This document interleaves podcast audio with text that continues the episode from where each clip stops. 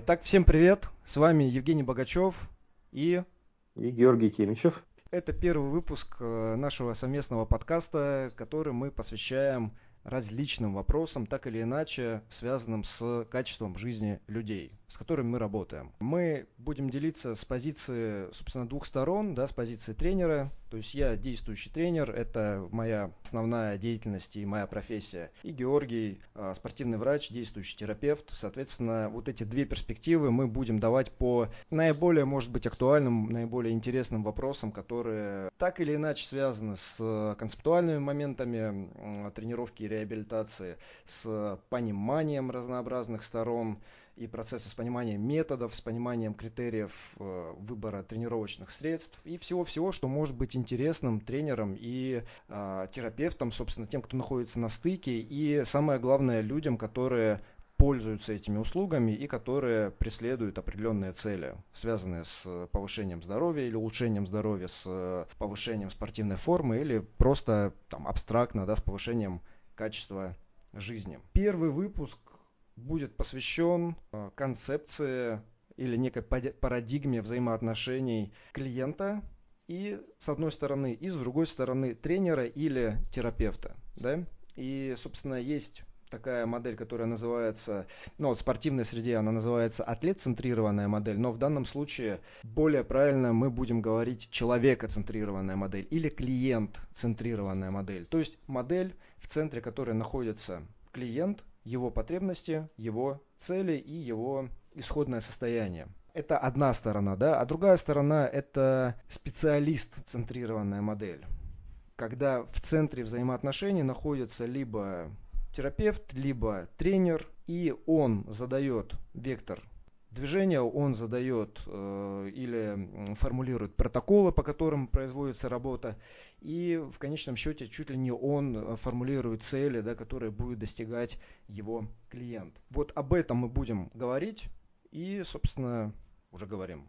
Ну, соответственно, а, в реабилитации, в принципе, все обстоит плюс-минус точно так же. Ничего не меняется, то есть у нас есть э, различные способы взаимодействия с пациентом. Есть варианты, когда какая-то идея лежит в основе концептуальной терапии, а, и таких примеров, в принципе, довольно много. Например, какие-нибудь э, рефлекторные концепции работы по типу войте-терапии, а, когда все определяется условно там рефлексом, и дальше на этом строится полное взаимодействие с э, пациентом, угу. попытки, соответственно, стимулировать эти рефлексы для достижения там, конечных результатов. Есть различные авторские методики, когда все центрировано, то есть они просто не такие раздутые, как концепции, все центрировано, опять же, вокруг какой-то абстрактной идеи какого-то конкретного человека. Угу.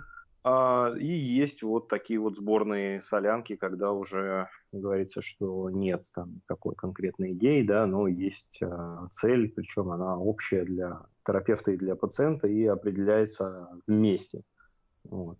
То есть вот такие вот разные способы работы. И, опять же, когда ты начинаешь обучаться, ты, ну, наверное, проходишь все эти стадии, потому что те модели, которые центрированы на какой-то определенной идее, они довольно сильны, и а, поскольку эта идея, она как своеобразная такая идея фикс, а, то это очень цепляет людей. То есть uh-huh. люди готовы с такой идеей сразу хвататься, работать, потому что им а, с горящими глазами, соответственно, все это дело рассказывают и показывают, и обосновывают. Э, и чаще всего как раз люди, которые цепляются за эту идею, они только в начале пути, и количество знаний, критическое мышление, все это находится в, на начальном этапе только. Угу. Поэтому такие идеи очень хорошо приживаются, и человек видит, что это вот уже готовая рабочая идея, до него там работало с этой идеей какое-то количество э, поколений, даже иногда специалистов, и, в принципе, все вроде как работает. А, соответственно, то он начинает учиться, развиваться вот в этой идее или в этой концепции, и вроде как все получается. Вот. Но если он не останавливается на этом, конечно, потом он натыкается на какие-то стенки. То есть это как такое, как, да, как птень, э, зародыш такой своеобразный. То есть ты вот появился, Uh-huh. А, вроде как бы ты не понимаешь, что ты зародыш, и тебе кажется, что вокруг тебя бесконечность.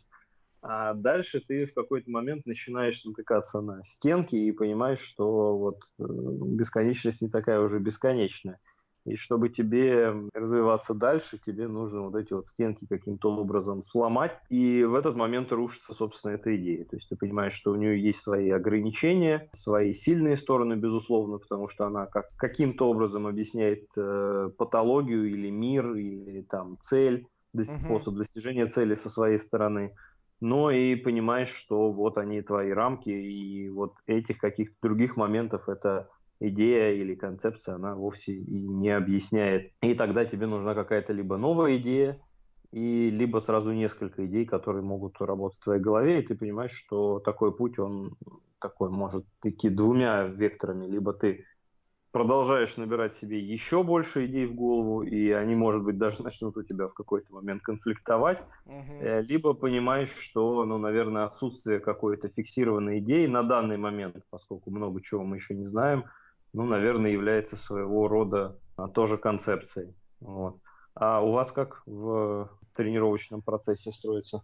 Слушай, вот ты, ты говоришь это все, а я, во-первых, у меня два таких, знаешь, момента, там, флешбека. Первый, вот, когда э, то, что ты говоришь, да, человек, он, ну, вот этот зародыш специалиста, который натыкается на какую-то идею сильную. И, а у меня сразу э, из операции И, вот момент, когда там Никулин, он ходил с гвоздодером, когда mm-hmm. они, если ты помнишь, они там планировали налет на какой-то склад, и вот он там тренировался, он отдирал ну, на самом деле, все, что находил, типа, отдирал вот этим гвоздодером. И часто так и получается, что те, кто, ну, вот какую-то вот такую идею находят, сильную, да, и, или концепцию, и начинают ее пропагандировать или считать, что она основа всего, что вот с помощью вот этой концепции можно решить любые совершенно задачи. Они вот так и выглядят, да, там человек ходит с гвоздодером или, не знаю, с молотком или с пилой и говорит, что вот, вот этот инструмент, он вообще решает что угодно. И, и буквально вот человек, там, не знаю, вот у меня, я, я там приверженец идеи молотка, да, соответственно, я все буду забивать.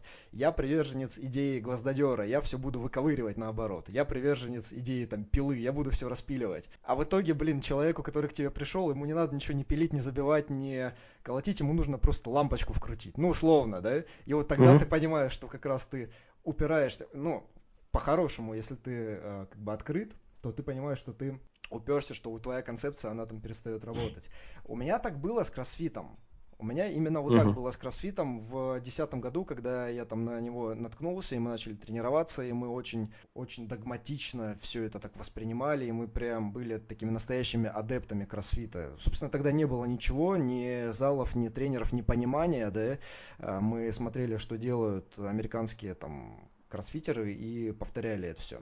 И я помню, у меня в какой-то момент, там где 10-11 год, у меня как раз было вот это, а, были шоры какие-то, да, когда я думал, что вот с помощью вот этой методологии можно решить вообще любые задачи физической подготовки. Вообще вот все, что может быть необходимо жиросжигание или набор мышечной массы, или просто физическая подготовка, или подготовка профессиональных спортсменов, или, да, в общем, что угодно. Вот я прям помню, как у меня была эта уверенность, и как потом эта уверенность, она сначала пошатнулась, потом она растаяла и просто исчезла, да, когда я понял, что, ну, вот по мере того, как я учился, развивался и так далее, когда я понял, что, в принципе, кроссфит это в целом и не методология даже, а просто концепция, бренд и концепция, да, и она применима, но в очень узком спектре задач, и, и в этом она хороша, скажем, да, но совершенно точно неприменима для всех остальных там, для, не знаю, большого количества других задач, связанных вот с и самочувствием хорошим, и а, со спортивными результатами и так далее. То есть я через это прошел как раз. Но совершенно точно, вот прям я могу сказать, что это вот как раз вот, вот так и было, да, сначала ты находишь что-то подобное, ты полностью этим проникаешься и прям чувствуешь, вау, это прям, это супер классно. И в CrossFit Level 1 семинар, когда происходит сертификация тренеров, да, вот для того, чтобы тебе говорить, что ты тренер по кроссфиту, нужно пройти вот этот семинар. И для многих людей этот семинар, он является, по сути, мостом в концепцию, да, или, я не знаю, входной дверью в концепцию. Вот кто-то туда приходит уже имея опыт кроссфита, там всегда на каждом семинаре есть те, кто только-только начинает понимать, что и как. И вот они выходят через два дня, и они готовы маму свою учить приседать, соседа своего учить приседать, кого угодно учить приседать, делать э, круговую работу высокоинтенсивную и так далее. То есть они прям вот, вот этим полностью наполнены. Я не говорю, что это плохо, но это совершенно точно, еще раз, да, это не позволяет э, весь спектр задач решать. То есть любая вот такая концепция, и мы будем отдельно, у нас будет отдельный выпуск этому посвящен. Вот тому, он будет называться мое кунг-фу лучше, чем твое. Да. Вот, и где, где мы более подробно об этом поговорим. Специалист, который развивается, который учится, он реально упирается в стены. Это, это, эти стены – это границы его компетентности, правильно?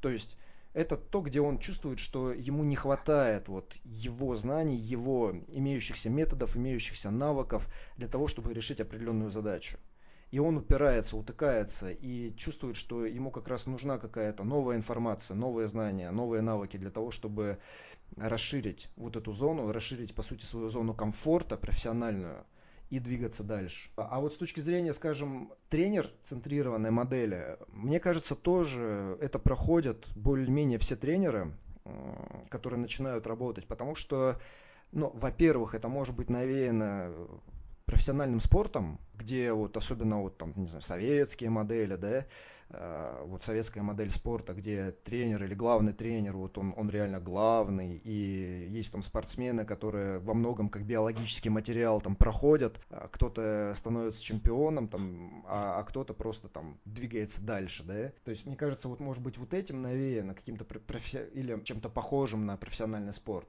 с одной стороны, с другой стороны, любой человек, он ведь склонен себя Э, ну, он герой своей жизни, да, он играет главную роль вот, вот в том, что называется его жизни. Поэтому, если я, допустим, тренер, то мне, я склонен к тому, это мой некий, э, некое когнитивное искажение, выставлять себя или стремиться выставить себя на передний план. То есть, когда я взаимодействую с кем-то или я работаю, мне хочется чувствовать, что я важен, правильно? То есть, мне хочется думать, что то, что я делаю, имеет смысл, и то, что я делаю, реально важно. И вот таким образом можно очень легко и очень органично сместиться вот к этой тренер-центрированной модели, где надо добавить совсем чуть-чуть эго, чтобы мы начали работать по принципу «я главный, я тренер, ты там атлет, ты ничего не понимаешь, делай, что я говорю», разминайся, как я говорю, делай движение, как я говорю, отдыхай, как я скажу и когда я скажу, и вот, ну, станешь кем-нибудь. А не будешь делать, ну, иди отсюда вон. Вот. В фитнесе чуть-чуть по-другому, мы сейчас к этому вернемся, но вот в том, что касается спорта, мне кажется, что вот как-то так это в медицине, я думаю, по-другому, да, в реабилитации. То есть, ну, там явно такого не будет, что вот я терапия. Хотя, я не знаю, скажи. Как... Будет, будет, будет. У нас есть такая же, точно такая же тема когда очень отличаются подходы у разных терапевтов. Это зависит и от э, уровня образования самого терапевта, и от э, пути развития. Если у человека, в принципе, есть какие-то навыки, талант, еще что-то, да, то он очень легко, вот где-то в начале, в середине, наверное, своего развития может э, свернуть как раз вот на эту темную сторону и mm-hmm. легко начать э, диктовать какие-то свои идеи у многих это, например, а, заключается, я поскольку начинал с нейрореабилитации, у многих это заключается в том, что они зацикливаются на том, что они очень талантливые, и они mm-hmm. могут э, реабилитировать те ситуации, ну, восстановить те ситуации, в которых другие не смогли восстановить. То есть, в принципе, mm-hmm. это приходит, наверное, в голову каждому.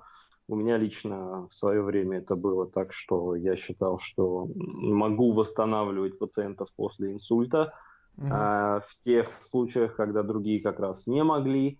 И просто это происходило потом, ну, такие мысли возникали, потому что как бы я вот такой считался, сам себя считал сильно талантливым и думал, что, соответственно, просто другие недостаточно хороши для этого, а я вот, значит, лучше. Но с ходом времени набирался какой-то опыт, появились наконец-то знания, а, и просто пришло понимание, что дело не в том, что там какой-то я там не имел таланта и, потому, и поэтому не смог этого восстановить или mm-hmm. еще что-то, а дело в том, что есть просто а, свои ограничения у реабилитации, и ты не можешь а, работать вопреки этим ограничениям. Хотя некоторые утверждают, что могут. Если, опять же, открыть какие-то рекламные странички интернета того же, да, то угу. там чудесных чудесных исцелений там будет тебе масса, и на ноги ставят парализованных, и инсульты восстанавливают за три месяца, за полгода,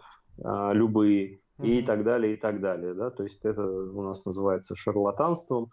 Соответственно, этим, э, на эту сторону люди очень легко уходят, особенно те, кто хотят э, зарабатывать денег, те, кто не имеют достаточного количества знаний, и, соответственно, вот на горе людей, которые готовы вложить там последнее, да, в то, чтобы чудесное исцеление получить, ну, они очень хорошо зарабатывают. Uh-huh. Вот. А поскольку, да, такой путь, он как раз в самом начале карьеры возникает желание на него ступить, то, конечно, количество людей а, с каждым годом, которые этим промышляют, не, убав, не убавляется. То есть э, редко кто в итоге задумывается и приходит к тому, что да, окей, вот это все-таки моя профессия. Uh-huh.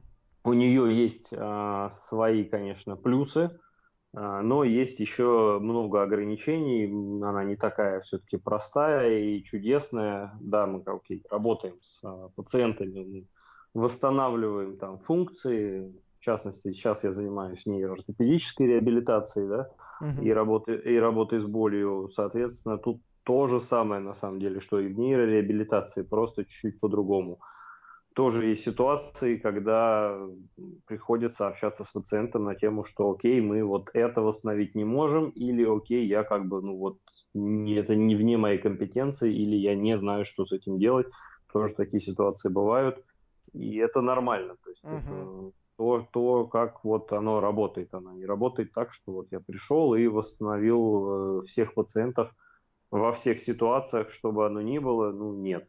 То есть не, не, не, не на том этапе сейчас находится а, наука, технологии и так далее, и так далее. То есть есть свои вот такие моменты. Те, кто принимают эти моменты, то есть говорят, что да, окей, я не совершенный, да, я вот имею свои ограничения, они, соответственно, становятся в итоге а, профессионалами.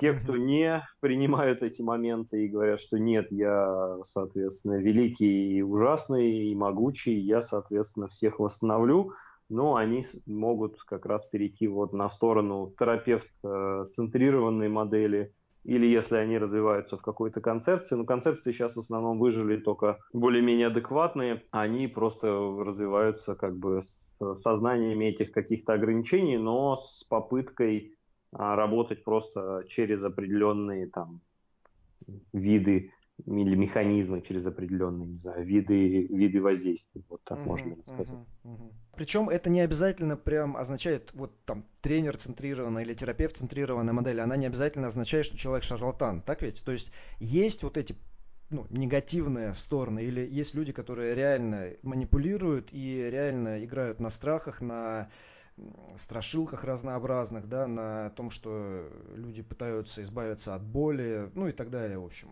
Есть, но есть также и примеров достаточно, особенно вот, скажем, в профессиональном спорте, где, да, есть вот эта тренер-центрированная модель, но при этом человек, он вполне себе профессионал, то есть он достигает результатов высоких, и единственное, что, мне кажется, я тоже, я на себе это почувствовал вот какое-то время назад, когда тренировал команду э, по кроссфиту, да, профессиональную, в Гераклеоне. И э, у меня там был момент, когда я прошел вот, этот, э, вот эту развилку. Вокруг себя все вокруг себя все выстраивать или вокруг атлетов. И я тогда помню, был хороший момент, такой очень показательный, когда мы ездили на региональные соревнования по кроссфиту. Ну, то есть это как типа чемпионата Европы, mm-hmm. вот примерно так.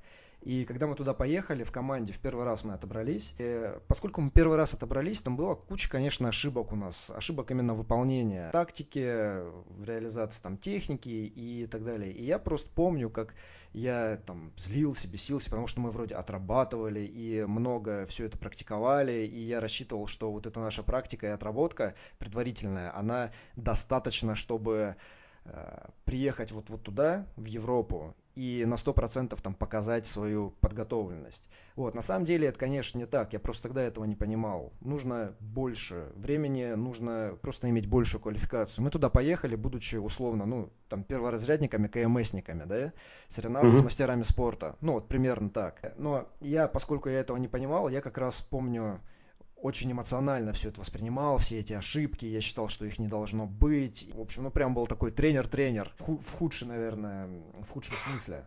Я просто тогда понял, что после этого соревнования, что вот эта эмоциональная, скажем, цена, которую надо платить, вот, чтобы играть в такого тренера, она слишком высока. То есть мне не нравится вот это, что мне надо там злиться на кого-то, что-то там как-то психовать и думать, что вот эти ребята мне что-то должны, они ничего мне не должны, да, то есть мы на самом деле вместе в одной команде просто выполняем разные роли. Я структурирую тренировочный процесс для них, они выполняют всю работу физическую буквально, для того, чтобы потом, выехав на соревнования, мы могли вот как бы продемонстрировать результаты нашей подготовки. И те ошибки, которые они демонстрируют на, или совершают, да, на соревновательной площадке, это результат вот именно нашей работы, и их, и моей, то есть это наше общее. Вот после того соревнования я прям отчетливо помню, да, как я переосмысливал вот э, подходы свои и как я хочу устраивать работу и что вот вот такого я точно не хочу и чувствовать себя так не хочу и психовать так не хочу на площадке э, и так далее. И начал собственно двигаться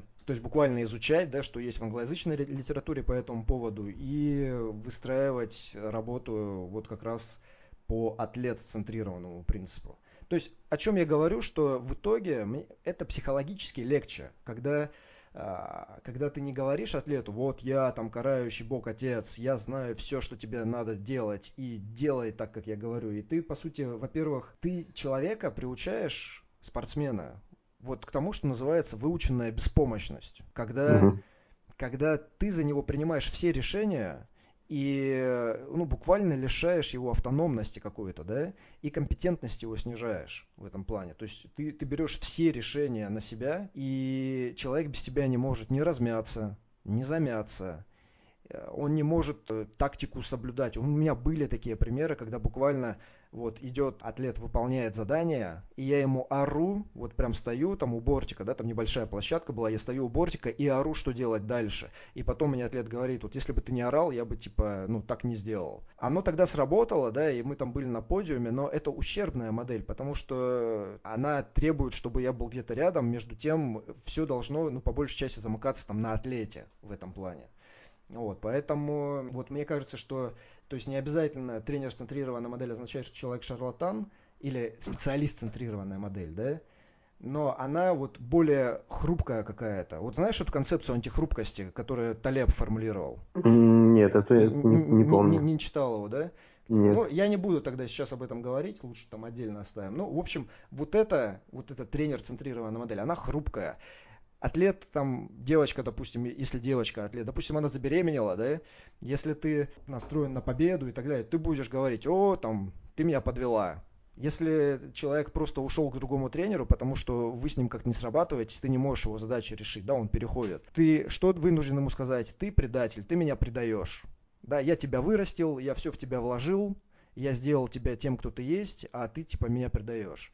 И вот, вот в этом хрупкость, то, что в итоге ну, взаимоотношения в этом плане, они там рано или поздно заканчиваются, да, и они могут закончиться либо хорошо, когда вы остаетесь друзьями, либо вот так вот плохо, когда все там друг друга придают и, и так далее. Вот тренер-центрированная модель, она к этому приводит часто. Это в спорте. А в фитнесе, там другая тема. В фитнесе ты не можешь диктовать условия. Тебе люди совершенно точно платят деньги, ты им оказываешь услугу. Да?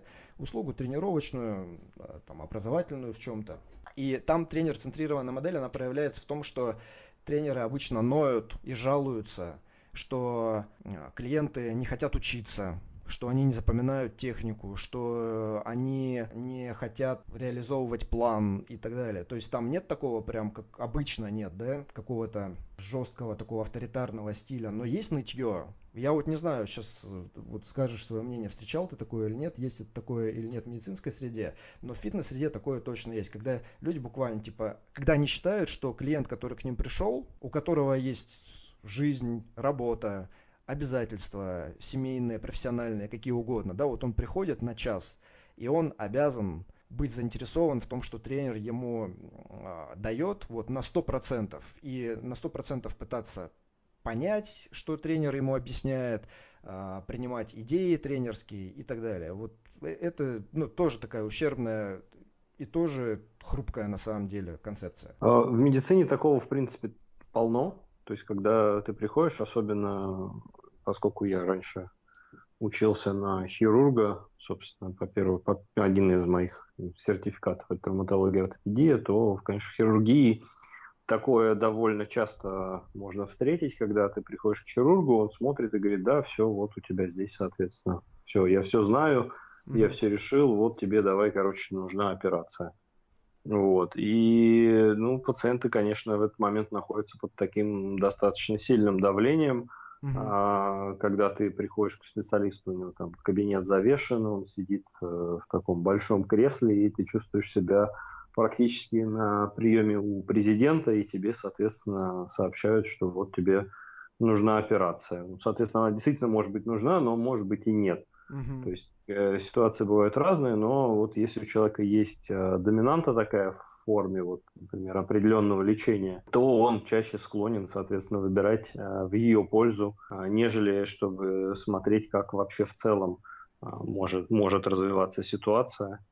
Угу. Вот и это иногда приводит к не всегда удовлетворительным результатам. А в реабилитации это немножко менее выражено, поскольку у нас не такая агрессивная условно терапия, то есть тут все развивается в разы медленнее. И да, доминантные окей способы опять же есть, особенно если брать какие-то там концепции отечественные, да, у нас я сейчас не буду называть имена, у нас есть гуру, различные реабилитации, и вот там можно как раз получить методику номер один, методику номер два и методику номер три и так далее. Там поставьте любой номер. Там, при шейном остеохондрозе, при поясничном остеохондрозе и так далее, и так далее. И даже бывает такое, я, по крайней мере, от пациентов слышал, что э, методики пересекаются по разным, соответственно, нозологиям, то есть пациенты, там, занимающиеся, там, не знаю, с болью в колене, Э, получают там плюс-минус тоже, что получают с, э, пациенты с болью, не знаю, там, поясницы. Угу. Вот. Очень-очень много одного и того же, причем непонятно, собственно, зачем это делается. Ну, вот потому что так вот сказали. То есть вот так у нас так принято условно. Угу. Такая, такая, такая доминантная штука получается. Ну да, это опять вот то, что про хирургов ты говорил, да, это вот вариация того, что я сказал, там вот есть молоток, есть дрель, а есть скальпель у некоторых. И, mm-hmm. э, и есть те, кто, вот, ну, хирурги, отличные специалисты, которые с разных сторон рассматривают. И есть хирурги тоже отличные хирурги, но которые рассматривают однобоко, да, и вот у меня скальпель, и давай мы там что-нибудь отрежем, давай мы тебе миниск там подрежем чуть-чуть, давай мы тебе там еще что-нибудь там почистим, хотя в принципе нужно это воздействие или нет, это большое, то есть иногда, да, операция, она совершенно точно нужна, но часто, правильно говоришь, это не очевидное и не обязательно там лучшее решение. Ну, это больше складывается, наверное, мне кажется, в какую-то уже такую привычку, паттерн. То есть это даже может быть человек в в развитии этого не совсем виноват, поскольку когда ты приходишь э, учиться, когда ты только студент, опять же, в том самом начале пути, uh-huh. э, тебе просто сообщают в том месте, где ты учишься, что оно как бы вот, вот так.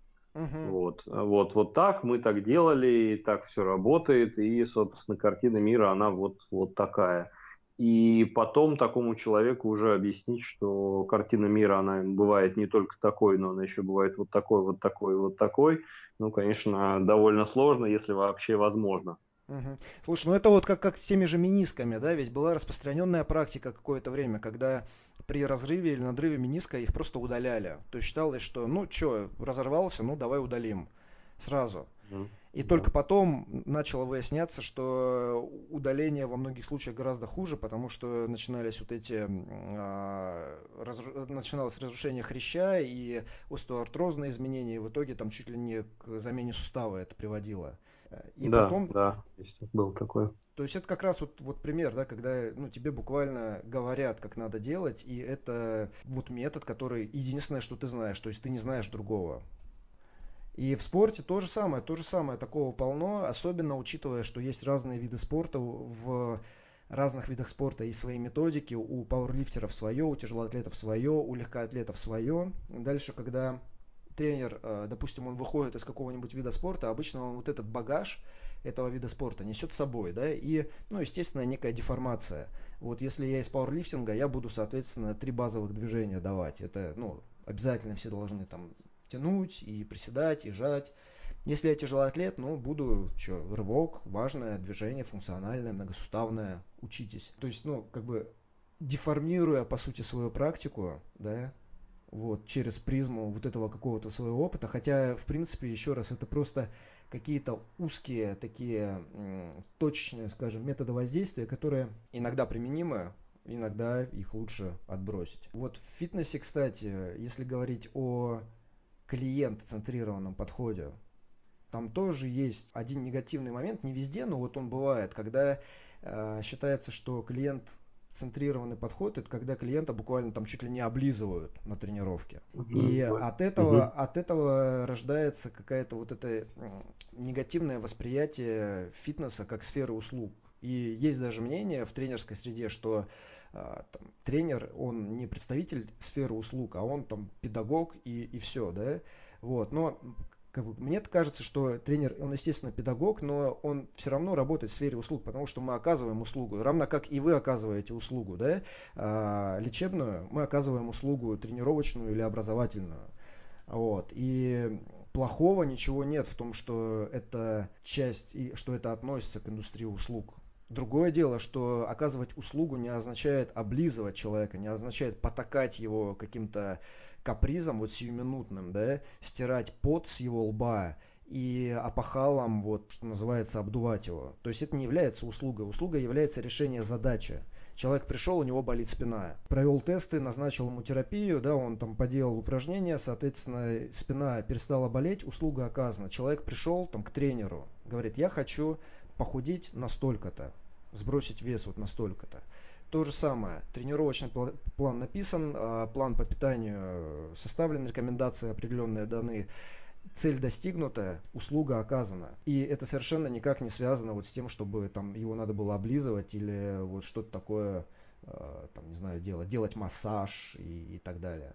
Вот. Мне кажется, просто это важно было указать, потому что ну, в двигательной активности у нас есть две вот этих стороны, есть спорт, есть фитнес, они чуть-чуть, э, чуть разные. И просто фитнес-тренер может не понять, вот что значит тренер-центрированный или атлет-центрированный подход вот именно в отношении к фитнесу. А, да, у нас тоже есть это, у нас есть даже всякие названия, там вот, например, для доктор-центрированной модели, да, или терапевт-центрированной модели, Э, есть слово патернализм, то есть когда у нас а, вся, все, собственно, строится вокруг э, мнения конкретного специалиста, и есть э, обратная, соответственно, концепция, когда все строится вокруг мнения пациента, когда пациент, соответственно, решает и выбирает полностью, как он будет лечиться, сколько он будет лечиться и так далее. Вот. Но в итоге мы должны приходить к какому-то консенсусу, то есть это все должно решаться между, собственно, специалистом и между uh-huh. а, пациентом на каком-то таком вот хорошем консенсусе. И только, только на нем а, можно достигать каких-то адекватных результатов. Хотя, если говорить, например, там, может быть, еще с экономической точки зрения, ну, в принципе, модель патернализма продолжает и будет, наверное, продолжать работать как именно экономическая модель, когда есть какой-то такой сильно авторитетный специалист, э, которому там э, течет толпа страждущих пациентов. Вот, то есть, но современная модель, тем не менее, сейчас именно строится на взаимодействии и совместной работе терапевта и пациента. Ну и опять же, она центрирована вокруг непосредственно целей конкретного человека. То есть как, э, здесь уже терапевт воспринимается как э, человек, помогающий пациенту решить его э, конкретные задачи. Вот кроссфит, кроссфит, он же находится на стыке фитнеса и спорта, да, это изначально фитнес-модель, фитнес-концепция.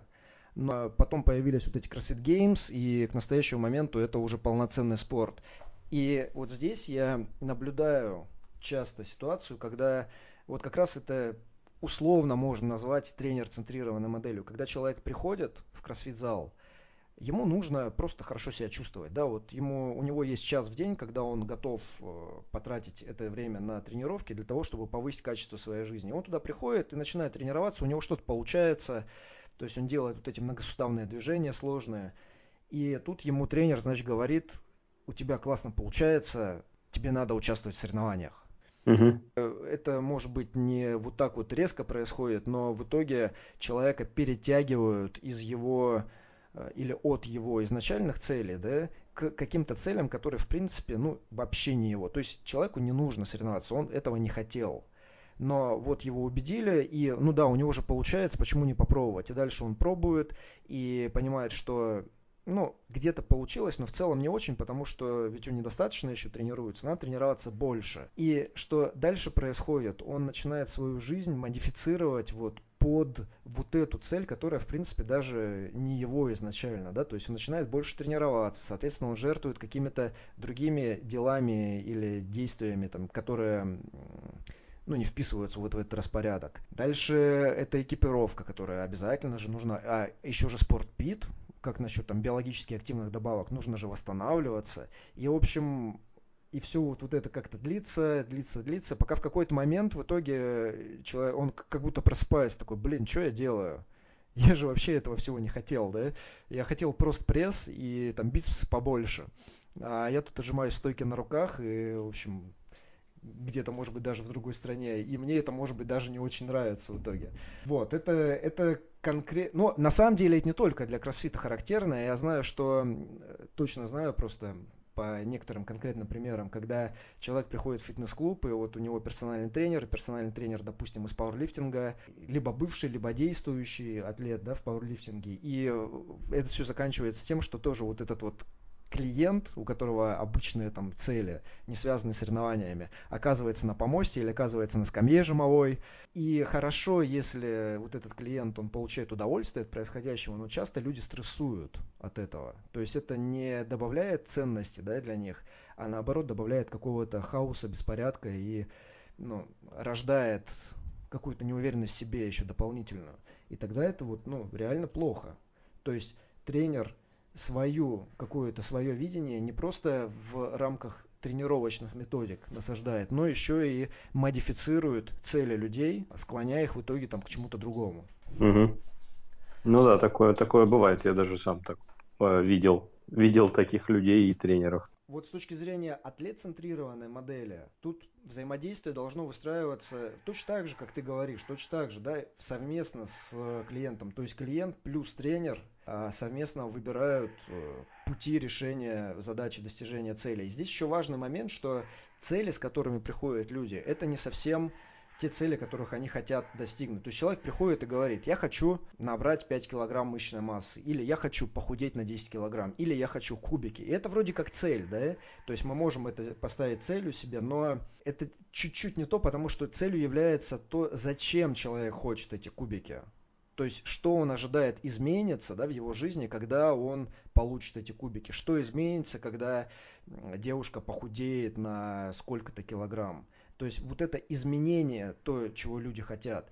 И важно, чтобы все понимали, вот что стоит за вот этой названной целью. И тренер, и клиент. Поэтому атлет или клиент-центрированная модель, да, она начинается с того, что да, мы выслушиваем потребности клиента и то, чего он хочет, но дальше мы начинаем задавать вопросы ему, правильные вопросы. И этот вопрос не такой, типа, а хочешь поучаствовать в соревнованиях, да?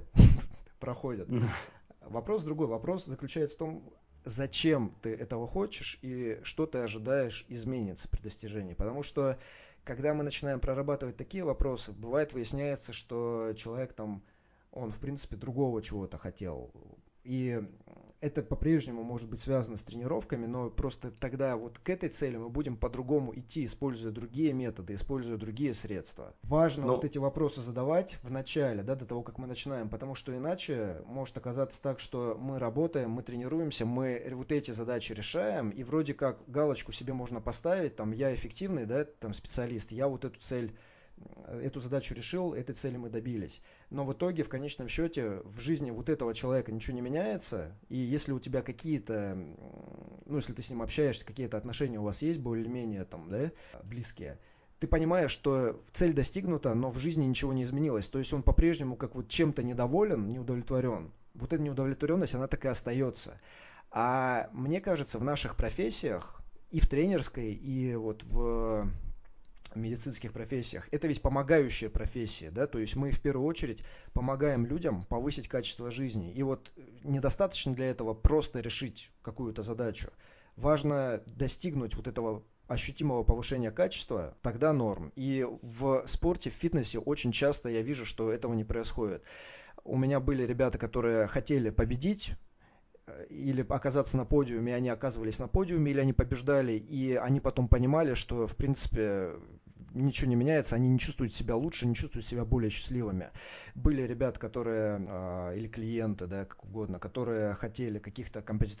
изменений состава тела достигнуть, достигали, и тоже понимали, что это все еще что-то не то, там как- как-то по-другому. В общем, я это к тому, что в, в атлет-центри или в клиент-центрированной модели вот эти вопросы очень важны, да, прежде чем мы дальше совместно с клиентом начинаем вырабатывать решения и начинаем двигаться. Ну, то, о чем ты говоришь, в принципе, в реабилитации, это, наверное, мейнстрим последних, э, не знаю, на моей памяти это уже, наверное, лет, лет семи, соответственно, об этом есть и классификация ICF, и международная классификация функционирования, которая уже переведена, соответственно, на русский язык. И это называется биопсихосоциальная модель, uh-huh. ну, не знаю, как это, патологии, что ли. То есть, когда у нас есть условно биологическая сторона, то есть это тот самый, например, пресс кубиками, да, но у нас uh-huh. есть еще и психологическая и социальная сторона, то есть как как условно этот пресс кубиками повлияет на восприятие человеком э, его окружающей среды, его мира э, окружающего, и как это повлияет на его место в социальной сфере. То есть mm-hmm. мы имеем такое вот пересечение трех сфер, и должно быть какое-то влияние. Если, соответственно, этого влияния нету, то получается, что мы делаем как бы вещь ради, ради самой вещи. А в реальной жизни ну, людей обычно это не устраивает. И по сути, вот тот самый, опять же, если мы берем абстрактный пресс с кубиками, это еще одно средство, то есть которое мы даем пациенту для достижения каких-то там своих э, психосоциальных целей. Угу. Тут просто вопрос в том, собственно, это средство, будучи полученным, оно даст достижение этих целей или нет. Вот если мы мыслим в рамках вот этой модели, то да, окей, получаем хорошую такую человек-центрированную работу, которая дает ему желаемый результат. Но если то, что мы достигаем, не вписывается в рамки данной модели, ну тогда это работа ради работы или работа ради какой-то, окей, цели, но которая не дает всех остальных эффектов. А, я думаю, Гош, мы, в общем, высказались, да, по поводу вот этого вопроса довольно подробно и затягивать не будем. Да, на первый раз, я думаю, вполне себе хватит. Да, и подведем, может быть, какой-то короткий итог. И единственное, наверное, единственный итог, который я бы от себя хотел подвести, да, это то, что специалисту, будь это терапевт или будь это тренер, в первую очередь важно осознавать в какой парадигме он действует.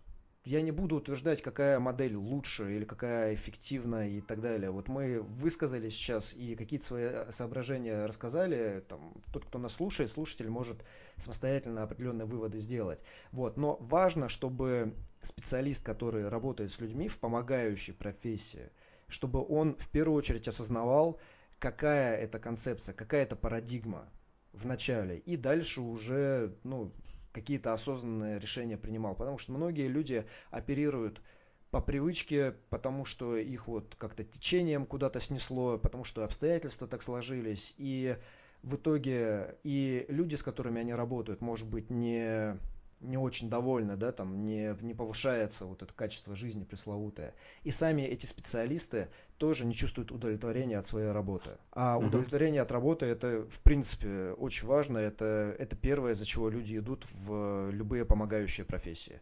Это вот то, что я хочу сказать от себя. Ну да, я с этим с этим абсолютно согласен. То есть тут а, я немножечко вернусь к началу.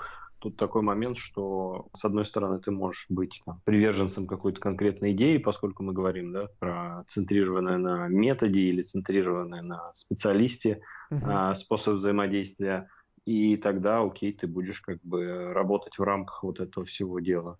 Но с другой стороны, если ты становишься специалистом, который центрирован на пациенте, к чему, кстати, сейчас я видел как участник многих э, различных курсов, а я видел, что вот различные концепции, они всегда пытаются себя, это прям первый день, первые, первые часы буквально, они всегда пытаются себя привязать вот к этой человек-центрированной модели. Uh-huh. А, то есть это прям всегда в лекционный материал входит, но забывают о том, что вот такая человек-центрированная модель, она по сути идет как модель с отсутствием методики. То есть ты должен uh-huh. быть просто, просто хорошим специалистом, у тебя должно быть желание помочь, и не обязательно, что у тебя будет какая-то конкретная там концепция или какой-то отдельно взятый взгляд на патологию для того, чтобы работать в рамках вот этой вот человек-центрированной модели.